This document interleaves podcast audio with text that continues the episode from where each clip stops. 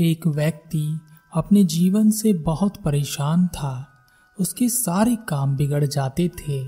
सफलता उसके हाथ ही नहीं लगती थी। घर में हमेशा कलेश बना रहता था। उसे एक मंत्र चाहिए था, जिससे उसके घर की सारी की सारी परेशानियाँ खत्म हो जाएँ और वह दुखी होना छोड़ दे। उसने कई लोगों से कई ज्ञानियों से, कई महान लोगों से, एक ऐसे मंत्र की मांग की जिसको पढ़ने से उसकी सारी दुविधाएँ, सारे दुख खत्म हो जाएँ।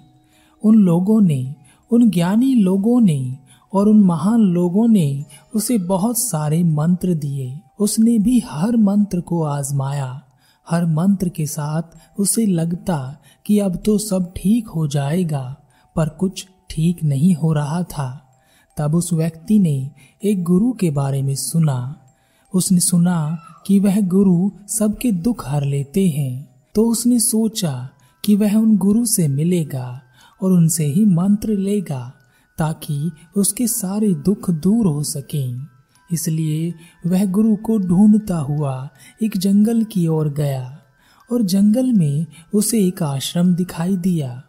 वहाँ वह गुरु से मिला और कहा, गुरुदेव, मैं बड़ा दुखी हूँ, मेरे दुख हर लो। गुरु मुस्कुराए और गुरु ने कहा, इस दुनिया में तो सभी एक से बढ़कर एक दुखी हैं। तुम कितने बड़े दुखी हो? व्यक्ति ने कहा, मैं सबसे ज़्यादा, सबसे बड़ा दुखी हूँ। गुरु ने कहा, मुझसे क्या चाहिए? व्यक्ति ने कहा, बस एक छोटी सी चीज़ चाहिए, गुरुदेव। एक ऐसा मंत्र दे दो, जिसे पढ़ते ही मेरे सारे के सारे दुख दूर हो जाएँ। गुरु ने कहा, मंत्र ऐसे नहीं मिलते, उसके लिए कुछ करना पड़ता है। अगर मैं तुमसे कुछ करने के लिए कहूँ तो क्या तुम कर सकोगे? और जैसा मैं कहूँगा, बिल्कुल वैसा ही करना होगा। व्यक्ति ने कहा हाँ बिल्कुल, जैसा कहोगे, मैं बिल्कुल वैसा ही करूँगा। जो रीति रिवाज आप बताएँगे, मैं सारे निभाऊँगा। सारे यज्ञ, हवन, पूजा पाठ सब कर डालूँगा। कुछ नहीं छोड़ूँगा। गुरु ने कहा, यह सब तो बहुत आसान चीज़ें हैं। मंत्र पाने के लिए बहुत कठिन परिश्रम करना पड़ता है। करोगे? व्यक्ति ने धीरे से कहा, क्या गुरुदेव दहकते हुए अंगारों पर चलना है? गुरु ने हँसते हुए कहा नहीं नहीं, इतना आसान काम भी नहीं करना है। यह सुनकर उस व्यक्ति की हालत खराब हो गई। वह सोचने लगा, पता नहीं गुरुदेव मुझसे क्या करवाने वाले हैं। हर चीज़ इन्हें आसान ही लग रही है तो भारी क्या है? व्यक्ति ने कहा, गुरुदेव, आप ही बता दें कि मुझे क्या करना है, मैं सब करूँगा। गुरु ने कहा, जैसे तुम अपने घर से यहाँ तक आए हो वैसे ही यहाँ से अपने घर तक जाना और मन में यह कहते हुए जाना कि मैं बहुत सुखी हूँ, मैं बहुत सुखी हूँ, मैं बहुत सुखी हूँ। यह सुनते ही व्यक्ति खुश हो गया और उसने कहा, बस गुरुदेव, इतना सा ही काम है, इसे तो मैं ऐसे ही कर लूँगा। गुरु ने कहा, रुको जरा, पूरी बात तो सुन लो। जब तुम यह बात मन में दोहरा रहे होंगे, तब तुम्हारे मन में बंदर का ख्याल नहीं आना चाहिए। और अगर तुम्हारे मन में बंदर का ख्याल आ गया तो सब बेकार हो जाएगा। व्यक्ति ने कहा, इस काम को मैं बहुत ही आसानी से कर लूँगा। यह कहकर वह व्यक्ति अपने घर की ओर चल दिया। आश्रम से निकलते ही उसने मन में कहना शुरू किया कि मैं बहुत सुखी हूँ। पर ऐसा कहते ही उसके मन में बंदर का ख्याल आता। जब भी वह कहता, मैं सुखी हूँ, तभी गुरु की बंदर वाली बात याद आती और वह और ताकत लगाकर कहता, मैं सुखी हूँ, लेकिन बंदर का ख्याल भी और अधिक गहरा आता। ऐसा कहते कहते वह रास्ते से जा रहा था कि रास्ते में उसे बंदर दिखने शुरू हो गए। वह जिधर भी गर्दन घुमाए, बंदर ही बंदर दिखाई दे। उसने सोचा, आते समय तो यह बंदर कहीं नहीं दिखे थे। अब क्यों दिख रहे हैं? अपने मन में मैं बहुत सुखी हूँ। मैं सुखी हूँ की बात करता करता वह घर पहुँच गया और घर पहुंचकर अपनी पत्नी से कहा, बंदरिया, मैं बहुत भूखा हूँ, बंदर परोस दो। मुख से बंदर शब्द निकलते ही उसका मुख खुला का खुला रह गया। उसकी सारी मेहनत पर पानी फिर गया। उसने सोचा, आज से पहले तो कभी उसके मन में बंदरों का इतना ख्याल नहीं आया था, जितना कि अब आ रहा है, और हर जगह बंदर ही बंदर दिखाई दे रहे हैं।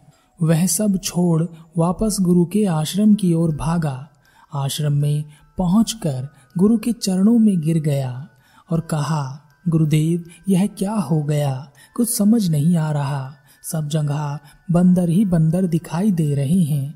आपने कहा था कि बंदर का ख्याल भी नहीं आना चाहिए, मगर मेरी तो ज़ुबान पर ही बंदर बैठ गया है। अब से पहले इतने बंदर कभी नहीं दिखे। आपने जो मंत्र दिया था, वह भी खराब हो गया।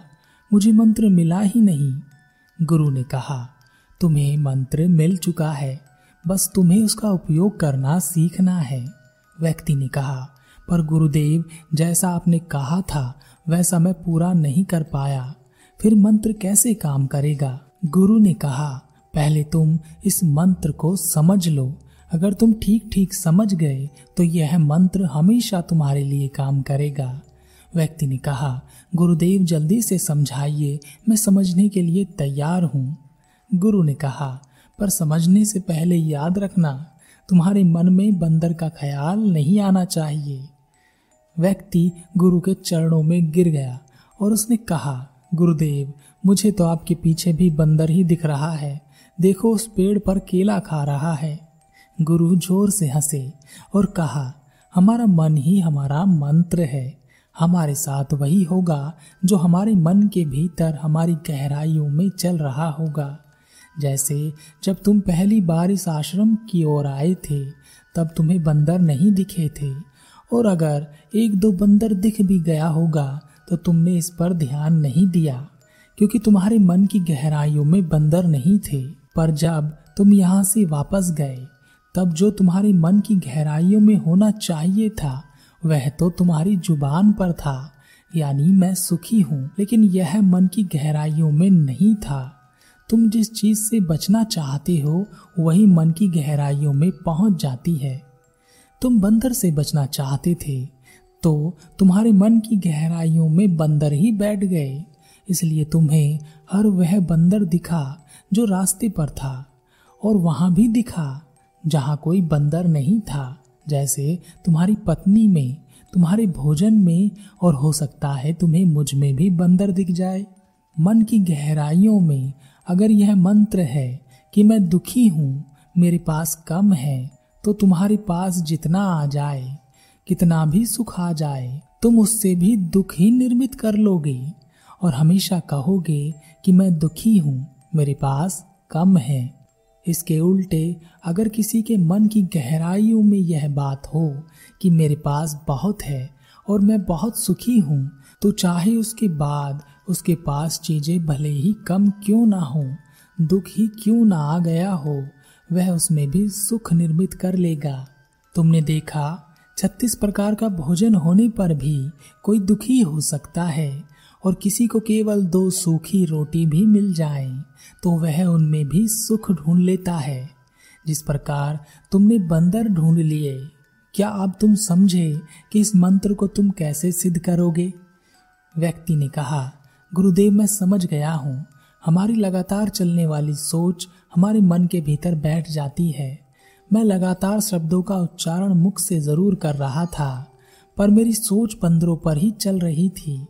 तो वह मुझे मिले, इसी तरह मैं सुख चाहता हूँ, पर मेरी सोच में दुख तैरता रहता है, संपत्ति कम ही लगती है, हमेशा उल्टा ही सोचता रहता हूँ। तो इसलिए यह मंत्र भी मेरे लिए उल्टा ही काम करता है। मन का मंत्र काम करता है। मैं यह जान गया हूँ। इसे उल्टा या सीधा करना हमारे हाथ में ही है। गुरु ने कहा, वास्तव में, हमारे अंतर में, हमारे मन में जो भी चलता है, वह एक साधना की तरह होता है। जिस प्रकार कोई भी साधना करके उससे फल अवश्य मिलता है, उसी प्रकार अगर मन में गलत विचार, गलत सोच चल रही होगी तो उसका फल भी अवश्य मिलेगा। उसी प्रकार अच्छी सोच, अच्छी विचार रखोगे तो इनकी साधना खुद ब खुद मन के भीतर चलती रहेगी और वही तुम्हें मिलेगा। वह व्यक्ति गुरु को धन्यवाद कर वहाँ से चला गया। इसी प्रकार हमारे जीवन में भी हम अपना दुख निर्मित करते हैं। हम नहीं सोच पाते कि हमारे पास क्या है। हम हमेशा यही सोचते रहते हैं कि हमारे पास क्या नहीं है और जो नहीं है, उसके लिए दुख की साधना करते रहते हैं। तो वही हमें मिलता है। अब सवाल आएगा कि क्या हमें अधिक की कामना नहीं करनी चाहिए?